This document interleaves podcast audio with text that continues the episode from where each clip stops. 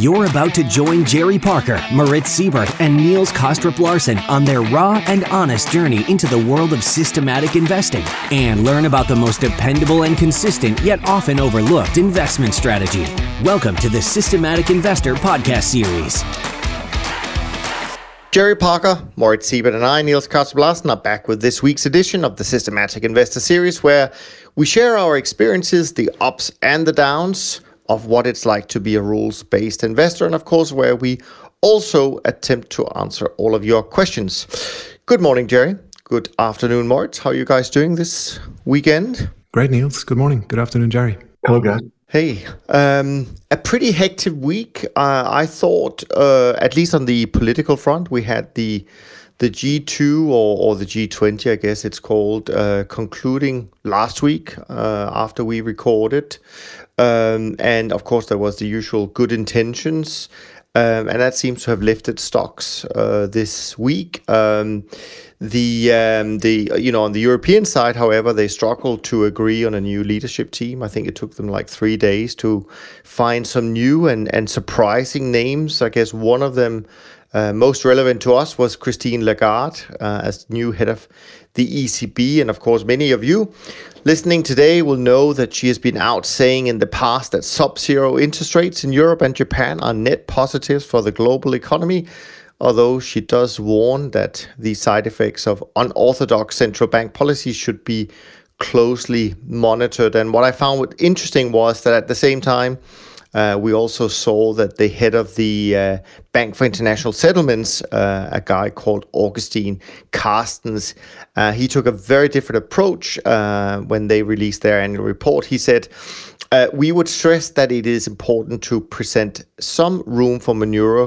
for more serious downturns. Monetary policy should be considered more as a backstop rather than a spearhead of a strategy to influence higher sustainable growth. So two completely different views here. And then, of course, on Friday, we had a pretty strong jobs report, which I think may have put a little bit of a dent, at least in some fixed income portfolios, but it didn't seem to be that bad. So, you know, seems to be a continued very confusing picture if you're an investor. Of course, we don't really worry about it since we only follow the price. But with all of that in mind, Moritz, how was your first week of Q3, July?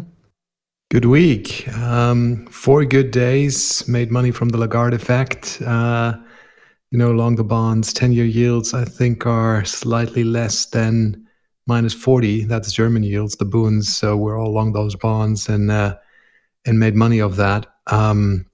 Off the back of that. And then on Friday, yesterday, it was just the opposite where, you know, we had the strong job reports, the non-farm payrolls in the US, and bonds sold off, equities down, gold down. So pretty much everything in the portfolio lost money. I lost 1.5% yesterday, but overall for the week, still up more than 2%. So good start into the third quarter of this year. And, some interesting movements there. Like, you know, for instance, gold. I mean, gold was performing so well, rising the last couple of weeks strongly. And then, you know, of course, as trend followers would do, we increase our long positions. And just about when you're getting fully long, the thing's turning around. So, you know, the never-ending story, but still like that position. And in general, the portfolio, I'm quite happy with the way that looks. Well diversified in terms of positions, longs and shorts in there. So, you know, I'm looking forward to Q3. Yeah, I mean, I'll echo your kind of weekly performance, very similar on our side, also very similar in terms of where we ended the week. A good start to the new quarter. I like the breadth, meaning of the portfolio. I mean, I think there are a lot of things that are in play. On our side, I mean, of course, in the fixed income markets, we saw some give back on the US side, but still making money for the week in Europe on the fixed income side. Equities, actually, Japan was the only area of the portfolio where equities were hurting. The rest still produced a little bit of a positive. The main winners for us really was the currencies. A little bit of gains in energies, a bit of gains in grains, but pretty broad-based. So I like the fact that there is a lot of movement right now in many of the markets. Also, when you just look at the outright moves for the week, we've certainly seen a lift in volatility on, I think, a classical CTA portfolio, although we're not really seeing a lot of volatility overall. I mean, the VIX is still trading at fairly low levels, so it's not like I think the whole world is concerned about increased volatility just yet. That's how it all played out. What about you, Jerry? Single stocks, Bitcoin, what was happening this week? Well, we've been warned not to talk too much about Bitcoin. So it's been really volatile, up and down, and crazy moves like gold. It's kind of funny. Gold sold off hard, rallied a lot. I don't know how many, 50 or more. Then it crashed again. So Bitcoin looks a little bit like gold, I guess. But it was good to see the dollar kind of try to stage a rebound towards the end of the week.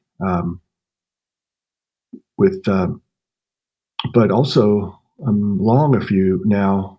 Mexican peso could be considered in an uptrend, along with the Russian ruble.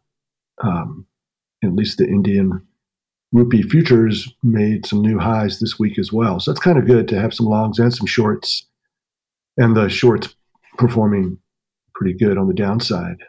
Grains, soybeans kind of divorced from wheat and corn this week, maybe started back into their downtrend. Short canola. I don't know if you guys trade canola, but that's the weakest of all the grains. Corn reminds me of gold a little bit, goes up, goes down, goes back up. Pretty volatile market and directionless. I think, as I've said before, it's a profit, so use that profit as your backbone to just stay in the trade. And I've got a good entry with a good ATR associated with it, so I'm not going to get too uptight about this extreme movement in the open trade profit in this small trade. I'm just trying to ignore it, and hopefully these things will reemerge. There was something I read a few weeks ago, and we've heard this. It's like a little cliche, and that is something like, if the market doesn't act like you think it's supposed to act, then you could just go ahead and get out. And I was like, no, God, no. It never acts the way I think it's supposed to act, and these markets are always doing head fakes. You get really bullish one day and really happy with your position. The next day it could be down a lot. And that's the Italian bonds. They were up a lot and then down a lot. So I think follow your system, follow your exit. And you should have no expectation of, is the market behaving the way I think it should? Yeah, nobody knows that. But interesting you mentioned the currencies, because we've been on that show saying we're long all the bonds, we're long the dollar against all of the other currencies. And the same here. I now have a long position in the Japanese yen. I have a long position in, I think, the Canadian dollar and the Swiss franc, which is, a new feature of my portfolio, because for the past 9 months, this just hasn't been the case, and it's just been all about the dollar. So this has become more diversified now also. Yeah, I mean, and as you talked about, Jerry, the importance of having rules to follow and all of that. I mean, I really truly believe that when you just see the landscape out there and you see all this noise coming through, from important places. I mean, let's not forget that you've got someone that Trump at the moment is trying to nominee for the Fed, who doesn't necessarily believe that the Fed should be setting the interest rate at all, and has been out saying that how can 12 people even be capable of doing so? I mean, this is pretty radical stuff, and I think it must be incredibly hard for fundamental investors to one, figure out what is really going on, and then two, to be sure that you can put on positions that will benefit from your own interpretation of this news flow. So in that sense, I think it's so much easier to just stick with your own system, even though we saw a paper out this week from our friends at AQR, another brilliant short write-up from Cliff Asness and where he essentially talks about something he's talked about before, which is, you know, how hard it is to stick with something, even if you know in advance that it's going to be hard at some point. I think he goes back, I don't know, 16, 18 months to a presentation he did where things were at the time, you know, doing really well, but where he was telling people, warning people in advance that at some point you're going to find it really hard to stick with. And of course, they're going through that period right now, and he's reminding people as well as himself that, you know, this is part of the game, as hard as it may be when you go through that pain. It's nothing unusual, and the three of us were talking about it, you know, 6 months ago. I find it so ironic. 6 months ago, everybody was talking again about the woes of trend following and how it doesn't work. And not only have trend followers as an industry had the best first half since 2008, but it's been relatively consistent, even though it hasn't been, you know, trends in every single corner of the portfolio. But there's been enough trends to put in some decent performance for sure. Should we jump straight to something we didn't do last week? Because of course we were blessed with the attendance of Salem Abraham, which was a great conversation. Always good to listen to someone who's practicing trend following the way he does. But so we missed out on tweets. So maybe there are even more than usual, Jerry. I don't know, but we can jump in where you feel like. Sure. It's a pretty good week for that. I ended up listening to a podcast, Flirting with Models, Corey Hoffstein, and his guest was Wayne Himmelsine, and two of our guests we've had, and so those two were together, and I really liked this podcast. It was really interesting. You know, Wayne is like a, you know, he's a very interesting guy to read and listen to, and he's really smart, and he's almost a trend follower, but you know, he has his own points of view, and I really like listening to him. But one of the things he said, and I tried to, I had to sort of, keep rewinding and writing and typing to get, hopefully I got this kind of close. I think he liked these tweets when he saw them. But anyways, the first one is, Corey is asking him about when systems stop working. And he goes, you know, when will we know the strategy has stopped working? And Wayne says, at one point in time, he faced this idea, and he said to himself, this thing is broken. And so he stopped trading it. And then a few years later, he did some back tests and found out that, oh my gosh, it came back. It's still working. And he said, I believed it was broken, but it went in and out of wide regimes. And he said, we never know is the true answer. So I thought that was pretty good. If I can comment on that, Jerry, for a second, I think it brings up an interesting point, something that Patrick O'Shaughnessy on his podcast, Invest Like the Best, have been talking about in the past. And I think it's a very important point. He talks about the research graveyard. You know, the way I've been talking about this for decades, I guess, is that trend following is like you have to find all the things that doesn't work until you find the things that work. But he then also adds to the point about, well, but we shouldn't necessarily completely disregard what didn't work at the time, because we, we should keep somehow monitoring this at, you know, and I'm not entirely sure how frequently they look at it. But when you bring in new talent, a new researcher with a different viewpoint, who may not have read the same books as your current researcher, sometimes they can see things from a slightly different angle, and they can make more sense of some research that has been previously done. Of course, it's a super difficult question to answer. I mean, when has something stopped working, et cetera, et cetera. But I like the idea of this research graveyard. I actually think that, you know, again, we shouldn't completely dismiss, for good, the things we find that doesn't work at the time, because who knows, maybe with a few tweaks, it can become a profitable approach. I agree with that. And it doesn't even have to be tweaks, I think, Niels. To give you one example, one of the examples I'm looking at right now, I'm not going to be opening up too much about it, but There's a strategy that I've been looking at many years ago on cash equities, holding cash equities at a certain point in time during the day, overnight, things like this, right? And that's a strategy that you could get to work in the US because commissions in the US on cash equities are pretty low. You can trade for $1, right? Regardless of how many shares you trade. And there's a market on close facility and market on open, so you can get away, you can participate in the auctions, you don't have any slippage. Whereas if you wanted to trade that same strategy, say on Swiss stocks, on German stocks, on French stocks, Italian stocks, Australian stocks, the same kind of like characteristic is there, but the commissions are so much higher, for instance, in Germany or Switzerland, that there's just no chance that you could make any profit with that strategy. You'd just be losing money all the time, right? Now, the strategy is in the graveyard, therefore, for German stocks, but it just turns out that there's a new, broker firm coming up offering to trade for €1, right? So the thing is back on the table.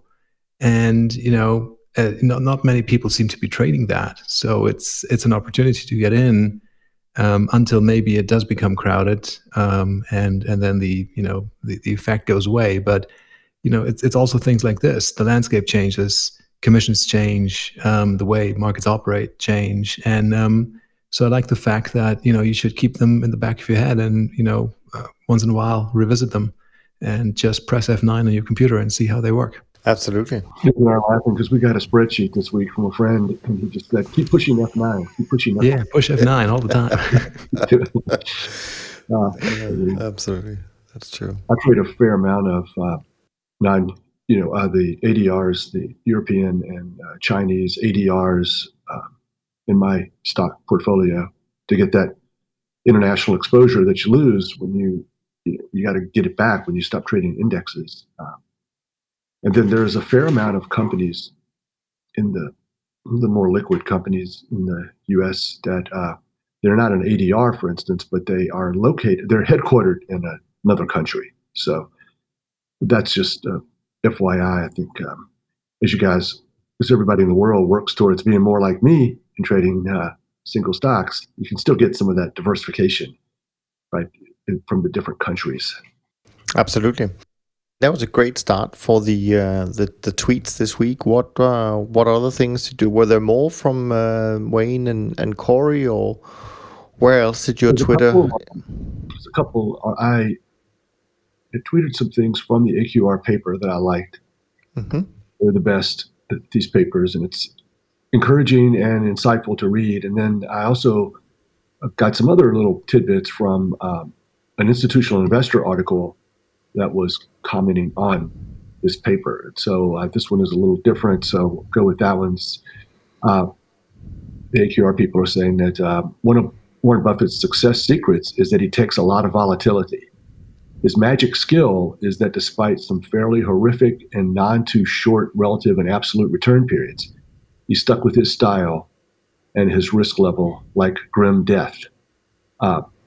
So I think that got a lot of interest because, people who read my Twitter page, they're very interested in being encouraged to keep at it and be disciplined, and how this is one of the keys to investing. And then I like this idea that maybe volatility for CTAs is going to be incredibly scrutinized. But, good old Uncle Warren, he sits there and he has these bad periods. It's really kind of humorous and funny because we know he comes back and keeps making lots of money. And I just think that's kind of funny that his secret to success and his magic skill is something that's kind of available to all of us. Yeah, I think they were quoting something from their research that he had been underperforming the S&P by 76%. I mean, that's a handsome underperformance. Yet, of course, he rarely gets the same headlines in the press as we do. But there we are. Cliff goes on to say in that article, in investing, perhaps more so than any other field, you truly have to learn to meet with triumph and disaster and treat those two imposters just as the same.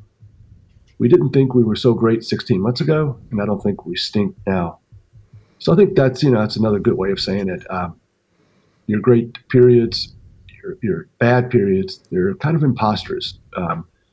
we just have a tendency to get really happy and or get really sad, and yet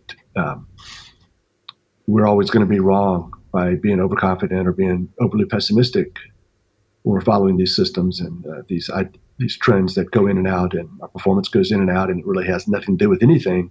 It's just testing us.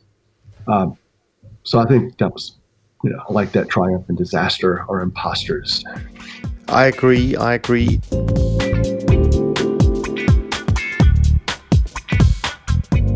Okay, so a small change in the programming. We simply lost Jerry. His audio could not keep up this weekend, so we will just continue, Moritz. And why don't we look at the Q&A? We'll jump over the tweets that Jerry will continue with next week, but let's go to the Q&A and see where that takes our discussion.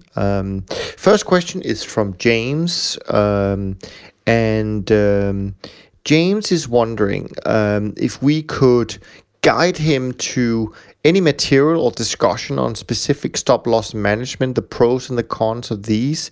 I'm really looking for something that you think might be effective for allowing a trade/trend to breathe without giving the bulk of the returns back. Perhaps the Holy Grail, but an area that interests me. There was a mention about a white paper on random coin flipping, trade entries, and with tight risk management. I would like to know where I could get a copy of this if possible. I think actually this might have come from you, Moritz, but why don't we talk about the topic in any ways and see where we go? Sure. So stop loss management. So I will have another look at finding that paper. It's what has been referenced here is the random entry coin tossing experiment by Tom Basso. There's information to be found there on Tom's website. If you just use Google Tom Basso, then you'll find that website. And there's a YouTube video on there which explains the experiment, and there may also be a link to the paper. But I'll see if I can find that paper, and then if I can, I'll make it available.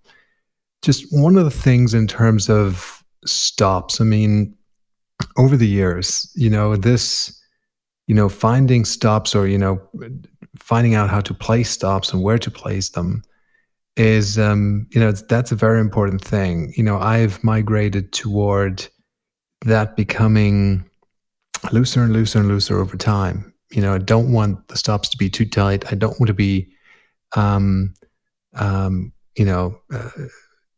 of a position all too quickly and give up on the trend. And maybe I can just, mention two books which I found immensely helpful when I was, looking at those things many, many years ago. And they're both from Van Tharp. One is called The Definitive Guide to Position Sizing. That's a book that's a bit difficult to find these days, but if you make an effort, then I think it can be found. And the other was called, Trade Your Way to Financial Freedom. A bit of a lengthy title, but there's a lot of information. There are lots of really, really good information about how to position size, how to place stops, and things like this. So, if you're interested in learning more about this, those are the two books that I can really recommend on that. And how's your own sort of stop loss interpretation evolved in terms of techniques? I mean, you say you want to keep them a little bit looser per se, but are there any specific techniques that you have evolved into? I mean, classically, I guess most people are familiar with the classical kind of trailing stop that could be based on, X number of days low or something like that. We obviously know from the old turtle rule that it was 20 day in, right, 10 day out, and 40 day in, and 20 day out. Mm-hmm. Is there anything you've found that still extremely close from to that? Those techniques? Okay, Niels, there's an initial stop. The stops then start trailing after a while, and depending on how the markets move.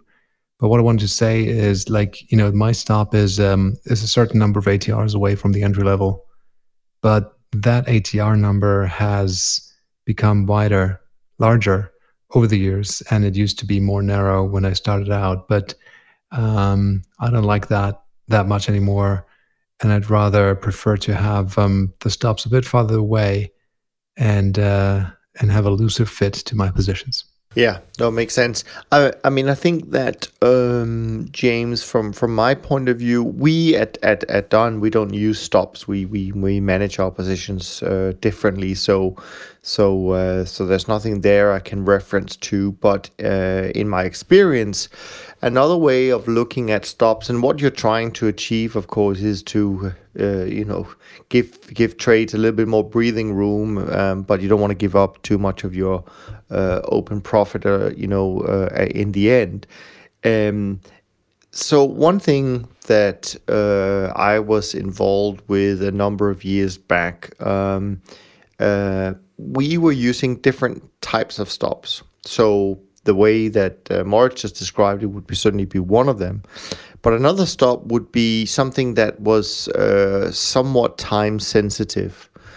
And what we did was we allowed the stop to be wider in the beginning of the trend. And then as the trend went on in time, it automatically would tighten itself. So that's another way of doing so, because, and I'm not, I mean, there's no perfect answer here, of course, but we all know that the longer the trend, at some point you could say the closer it is to coming to an end.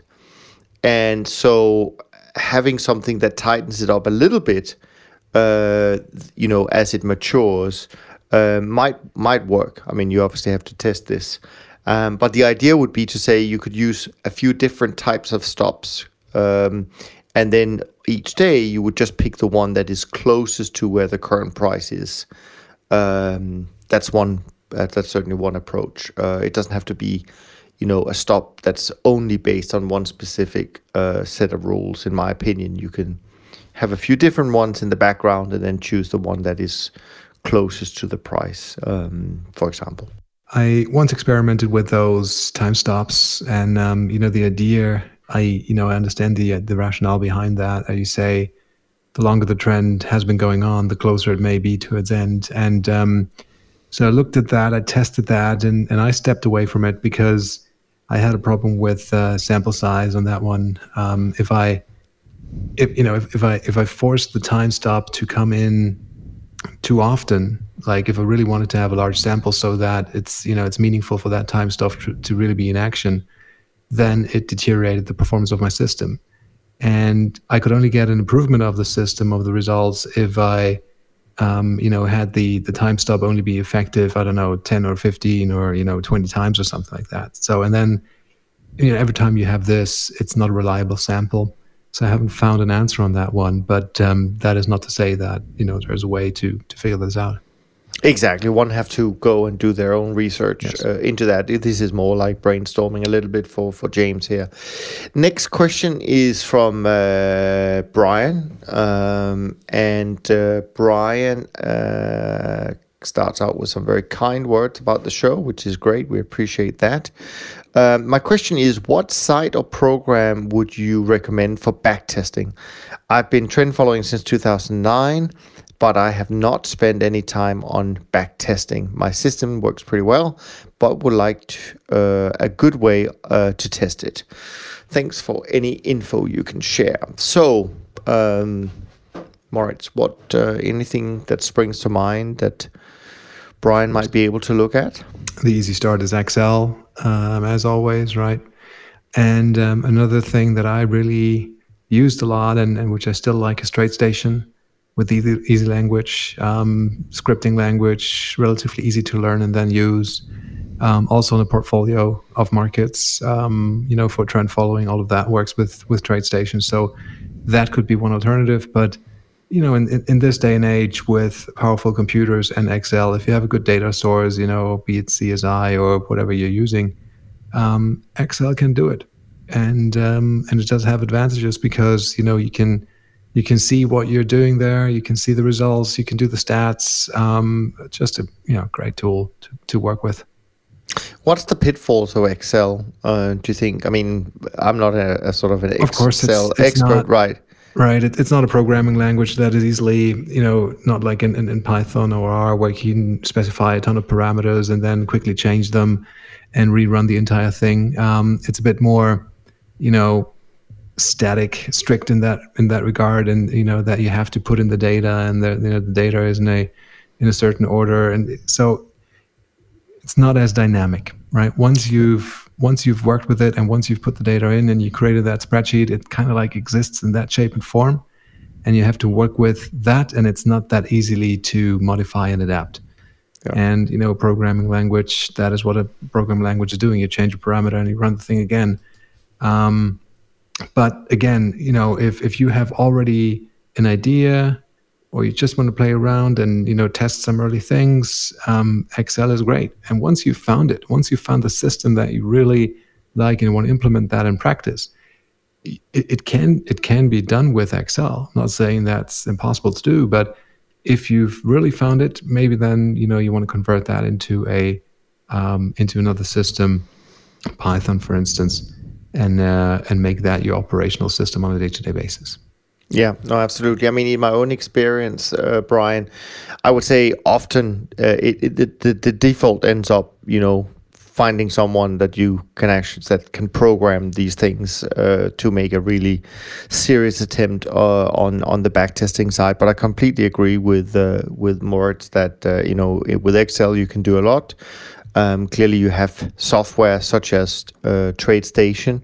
And although I have not used it myself, but then there's another software which I don't know if it's how updated it is still, but there was a piece of software called Trading Blocks or some time ago that also looked like a tool that could be used for backtesting. So anyways, I hope that helps a little bit, Brian, but unfortunately often with these things, if you want to do a really thorough job in terms of backtesting, it really requires some level of skill set in terms of programming, but hopefully Excel can be a good start.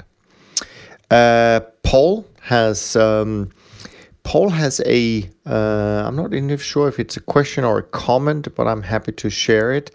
It refers to a question that we got from Bruno a little while ago, end of June. Paul follows up with, he said, everything you said to Bruno made a lot of sense.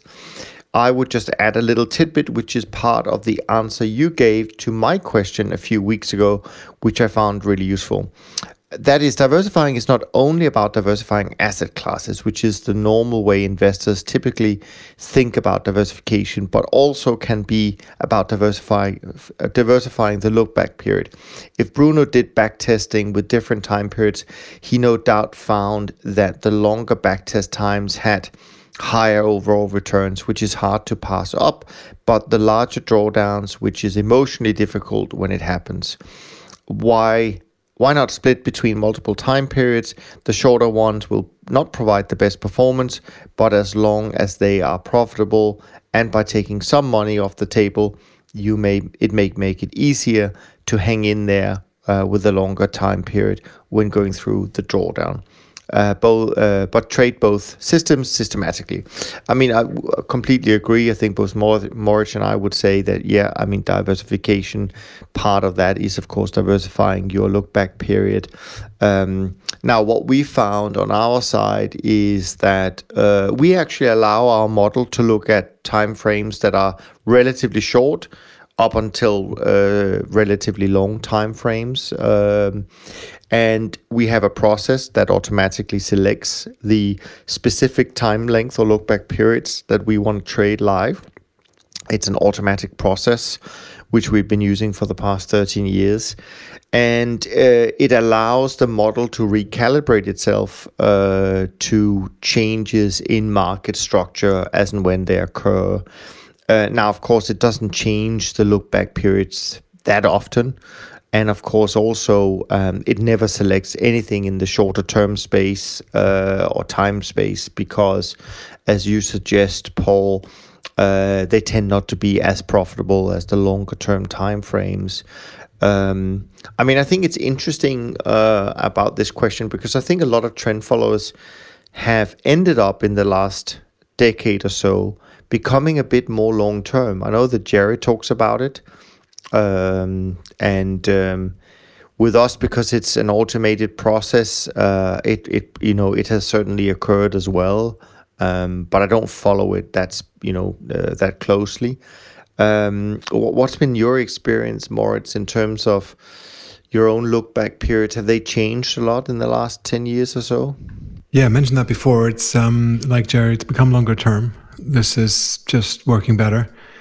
And the shorter term or medium term, short term timeframes that used to work back in the days, especially back in, when Jerry started out, they are no longer as effective. But as we've said before, there is a, research graveyard, and those systems exist. And I think it's very interesting to rerun them periodically and see how they're coping and how they're keeping up with those markets.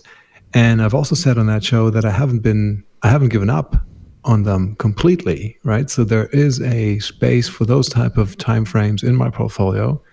And I completely agree that diversification across different timeframes, or across different systems, if you like, if you say, it's a new system, if it's trading on a new timeframe. But this is very important. And, I don't want to just be trading one long-term window.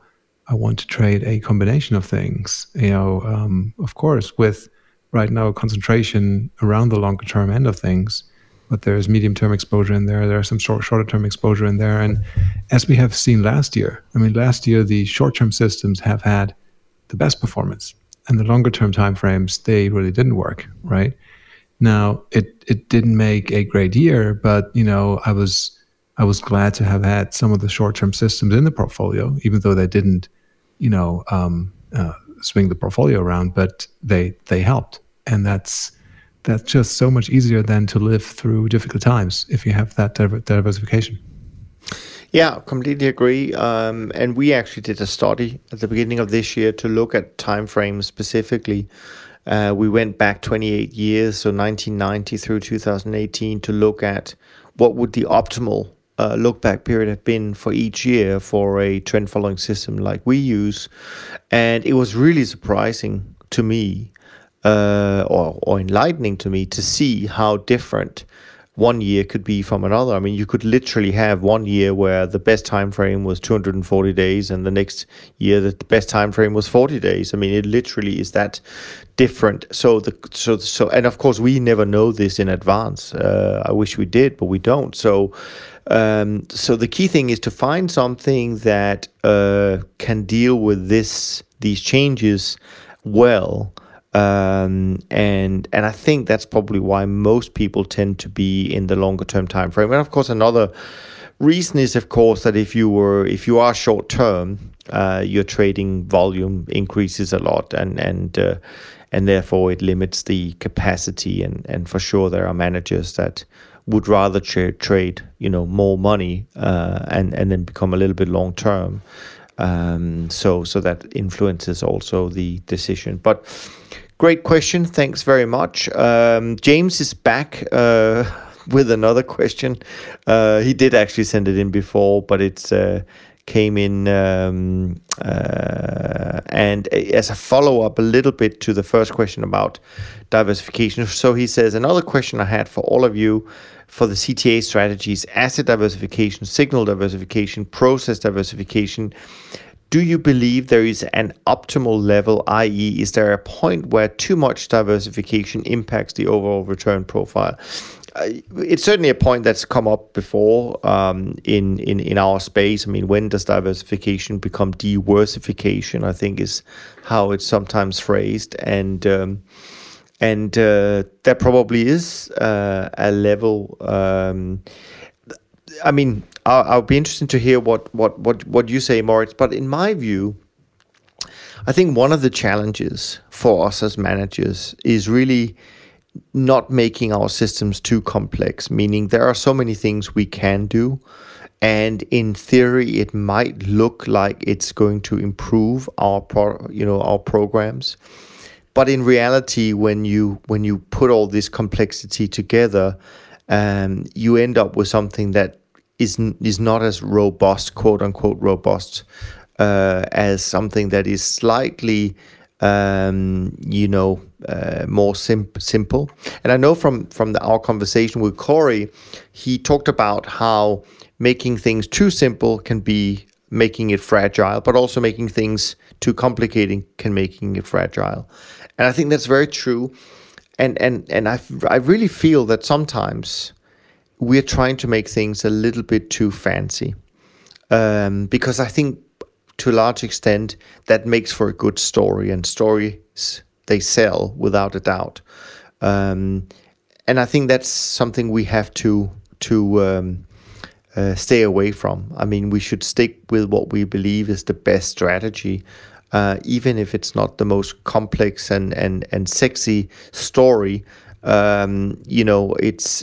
I also would say that I think that's the hard part of what we do, is to take something that is or could be made complex and distill it down to something that is simpler, but where you have a much greater chance of it working through many different environments. I mean, I've quoted this before, but I think it's an interesting fact, at least. And that is that there are so many of these strategies that have been accused of not doing as well in the last 10 years compared to what they were doing 20 years ago, 30 years ago, et cetera, et cetera. But when we do the research on our side, we actually don't see that. We see the same performance in the last 5-6 years as we have done in the previous, 30 plus years. And I think that is, where you try and strike the balance between making something that is definitely not super simple, but it's also not so complex that some kind of small change in the market structure will completely, throw it off course, so to speak. What's your thoughts about, these things, Moritz? Yeah, I have a few thoughts on that. Well, first of all, I just love the benefits of diversification. And in terms of complexity, so say I had a portfolio that's trading 70 markets, right? All in the same way, long and short, they're all treated in the same way. Now, if I'm adding an additional market or 10 additional markets to that portfolio, so the 70 becomes now 80, to me, that is not an increase in complexity. That's now just a larger portfolio that's doing exactly the same thing as before. If I added a different time frame, a new time frame, say I'm trading 10 time frames, I'm now trading 11, right? Or I'm trading 20, I'm now trading 21. Again, to me, that is not complexity. That is just a part of the system. I put it in, it's run in a systematic way, just in the same way as all the other parts of the system. Again, to me, that's not complexity, but it yields diversification, right? And I fail to understand that, people sometimes, I hear that, well, it's not worth doing that because it's not moving the needle. And we all know that after you've added the 15th market or the 20th market or, the nth market, the extra benefit you get from the next market is diminishing. And statistically, that's correct, right? But why, even if the benefit is small, I have nothing to, just throw away. If that benefit is small, but it, it doesn't cost me really a lot of effort to put it into the system. So I still want to have it, right? And it's there, so I take it. So I'm a big fan of that. I want to trade as many different markets, as many independent systems, independent markets as I possibly can, but in the same way, right? If I didn't trade them in the same way, if I traded wheat in a different way than Bitcoin, right? Then that would add complexity to my system because I'm essentially then doing two different things, within one system. That's not what I want to do. But other than that, put them all in there. It doesn't really bother me, and I'm happy if I can do it. No, I mean for things like that, I generally agree. I think when I talk about complexity, I think if you put in too many rules that kind of has to be lived up to, triggered, whatever we call it, I think that's where the complexity comes in. Because I think what people try to do is they come up with these extra small rules to avoid the false signals, right? So, if I just added this and I just added that, then it wouldn't have taken all these bad trades. that's where I find sometimes you might fool yourself a bit. But I what you said. I agree with that, and then maybe it becomes a storytelling exercise where managers say, "Well, I have this super special sauce and this special element in my system, which is so great," and you know, then it's just kind of like the marketing side of thing, but. I think Jerry has a tweet out there, or it used to be his pinned tweet, which just says, Chesapeake, if you don't want to be told a story, right? And in essence, this is what we're just talking about. It doesn't have to be overly complex. I mean, what we want to do as trend followers is not per se complex. We're following trends. Of course, there's different ways of doing that, but it doesn't have to be super, super duper complex.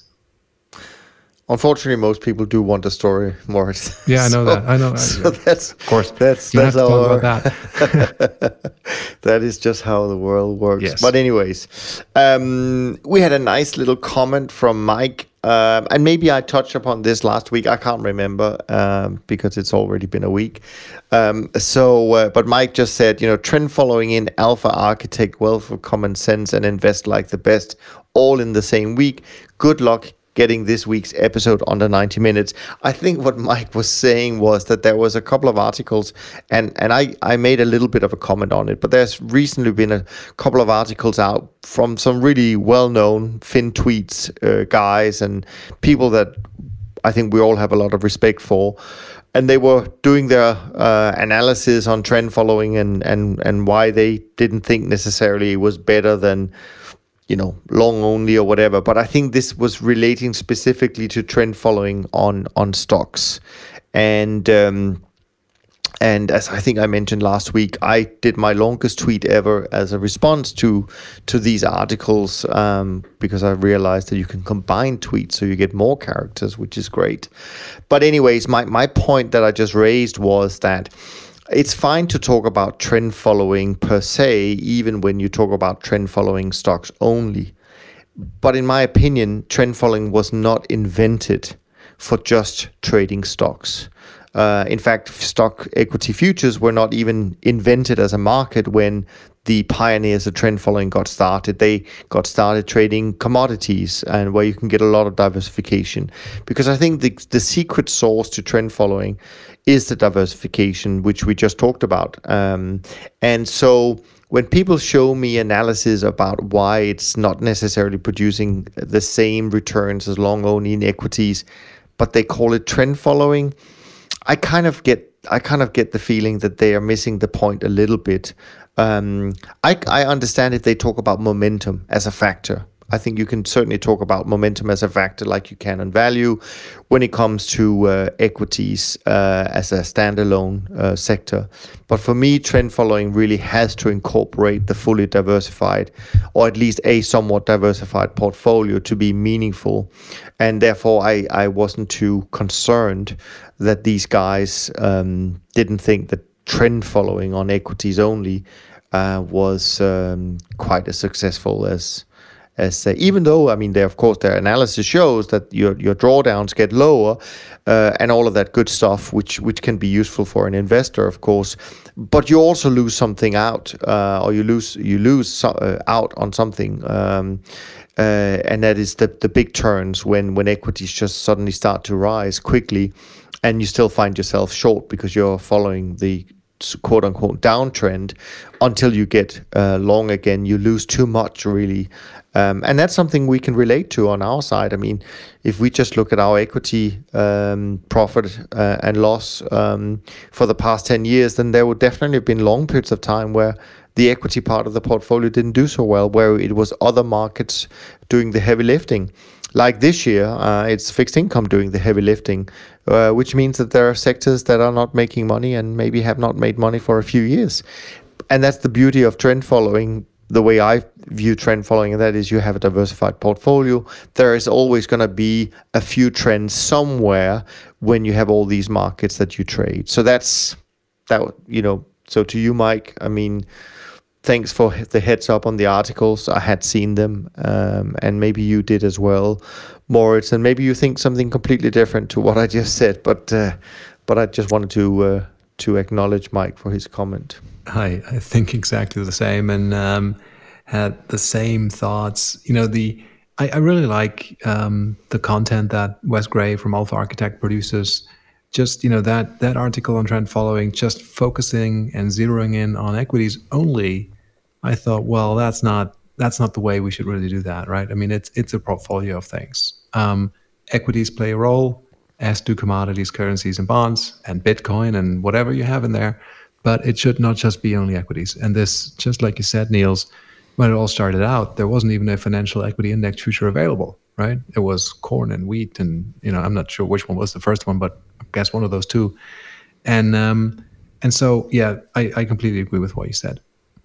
And actually, that leads me to think that maybe we need to do more as an industry to try and distinguish that, because we, there are books out there and people talking about, you can just do trend following, as a concept, and you can just apply it to equities if you want to.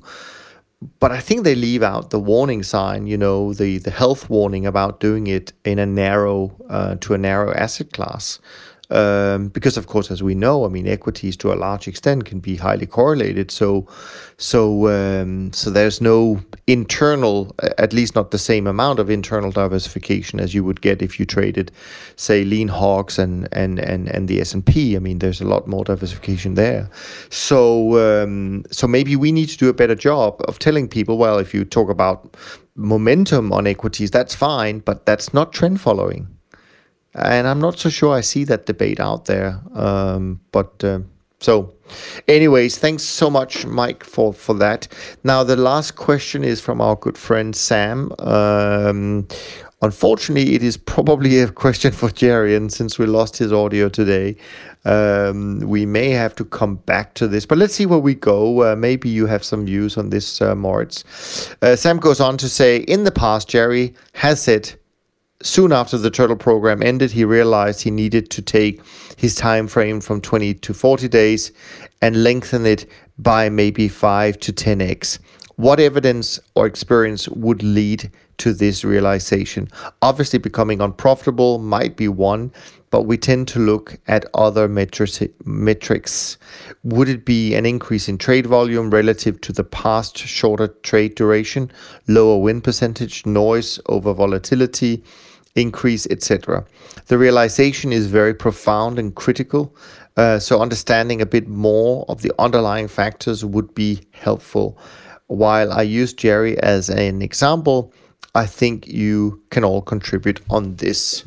Great question, Sam, as always. Moritz, I think we touched upon this a little bit, but do you want to give a few specific comments to Sam as to what may trigger a realization that our time frame should increase?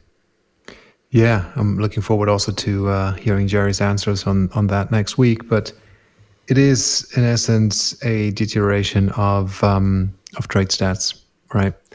Maybe slippage, signal frequency, win rates, average loss, average gain, all of that over a longer time frame. Obviously, you don't want to be jumping to conclusions just because you see your trade stats getting weaker over month 2 or 3. But, for a certain time period, a longer time span, if you see a continuous degradation in those trade stats, then, you may want to look at that time frame. And, as far as I'm concerned, it's not just been one of those shorter term time frames that stopped working. It's essentially all of the shorter term time frames that started to weaken in terms of quality. So there was an evidence there. A piece of evidence across time frames, 20 days, 25 days, 30 days, 40 days, all of that, right? And they all weakened. And so it suggested that there's something there, there's something in the market that just causes those time frames to no longer work as well. And we can all speculate as to what that is. Participation, crowding, electronic markets. Who knows what the final answer on that is, right?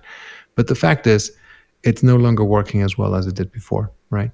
Whereas the medium and longer term timeframes, they continue to work. So that is, after observing that for, a longer period of time, I've made that shift. But it's not like I'm not just looking at one thing. I'm not just looking at what is the average gain or the average loss of that one time frame. There's a combination of things, many different statistics that I want to have a look at before making those decisions.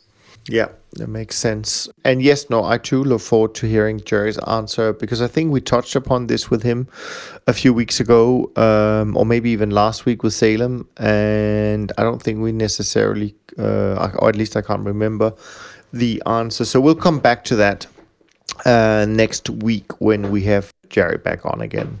I thought that was the last question, by the way, this week. Thanks to all of you. And for those of you who have a question that you want us to try and answer, just send your question to info@toptradersunplugged.com. Then we will do our very best to give you some feedback.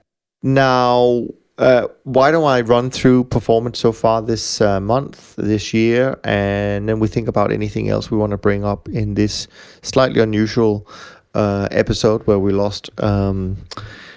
lost Jerry halfway, so to speak. But anyways, as of Thursday evening, which was July 4th, of course, so happy Independence Day to those of you who reside in the US.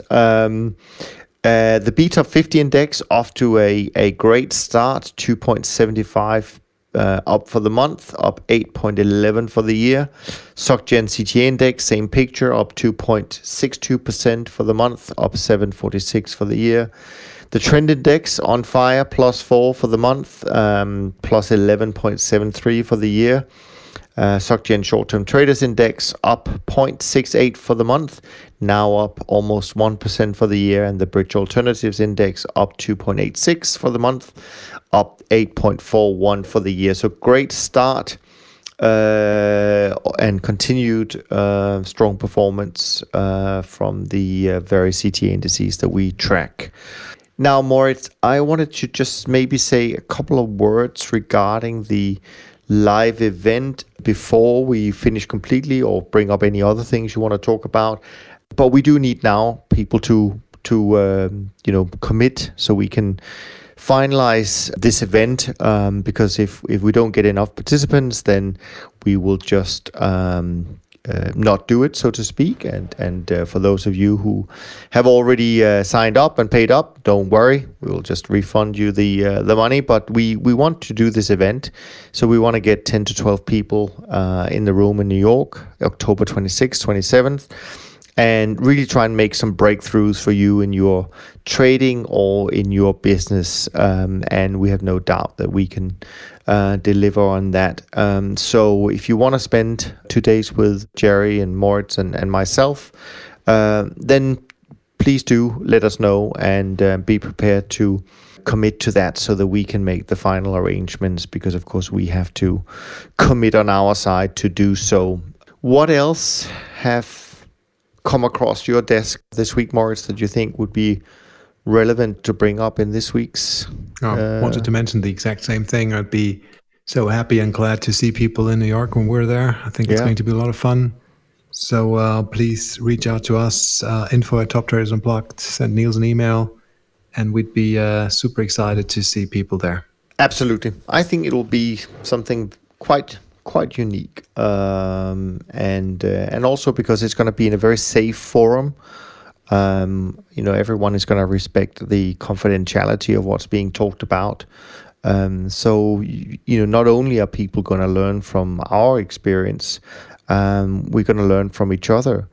And this is about, really, cutting off 5, maybe more years from people's journey and speeding things up for them, whether it comes to improving the way they go about their research, their systems, or even how to go about, raising assets and growing their business. It is something we've all done and have a lot of experience with. So, as Moritz said, we really do hope to see a few more people, so we can wrap up the preparations for that. Anything else, Moritz, on this rainy and windy day in Denmark, where I am today? and a sunny day in Munich. So no, but happy trading and have a great week next week, everyone. Fantastic. On that note, we're going to wrap up this week's conversation. We hope that you enjoyed it. And of course, you are welcome to take advantage of all the free resources you can find on the website, TopTradersUnplugged.com. You know, there are lots more than just the episodes that you listen to. And of course, if you feel you get any value from our conversations, one thing we really would be grateful for would be if you take 2 minutes out, go to iTunes, leave a rating and review. You have no idea how much it helps us in the rankings, and so we would be very grateful for that. I was just about to say from Jerry, Moritz, and me, but Jerry was here. For those of you who tuned in later in the show, Jerry was here for the first half an hour. So I will say from Jerry, Moritz, and me, thank you so much for listening, and we look forward to being back with you next week. Thanks for listening to the Systematic Investor podcast series. If you enjoy this series, go on over to iTunes and leave an honest rating and review. And be sure to listen to all the other episodes from Top Traders Unplugged. If you have questions about systematic investing, send us an email with the word question in the subject line to info@toptradersunplugged.com, and we'll try to get it on the show. And remember, all the discussion that we have about investment performance is about the past, and past performance does not guarantee or even infer anything about future performance. Also understand that there's a significant risk of financial loss with all investment strategies, and you need to request and understand the specific risks from the investment manager about their products before you make investment decisions. Thanks for spending some of your valuable time with us, and we'll see you on the next episode of The Systematic Investor.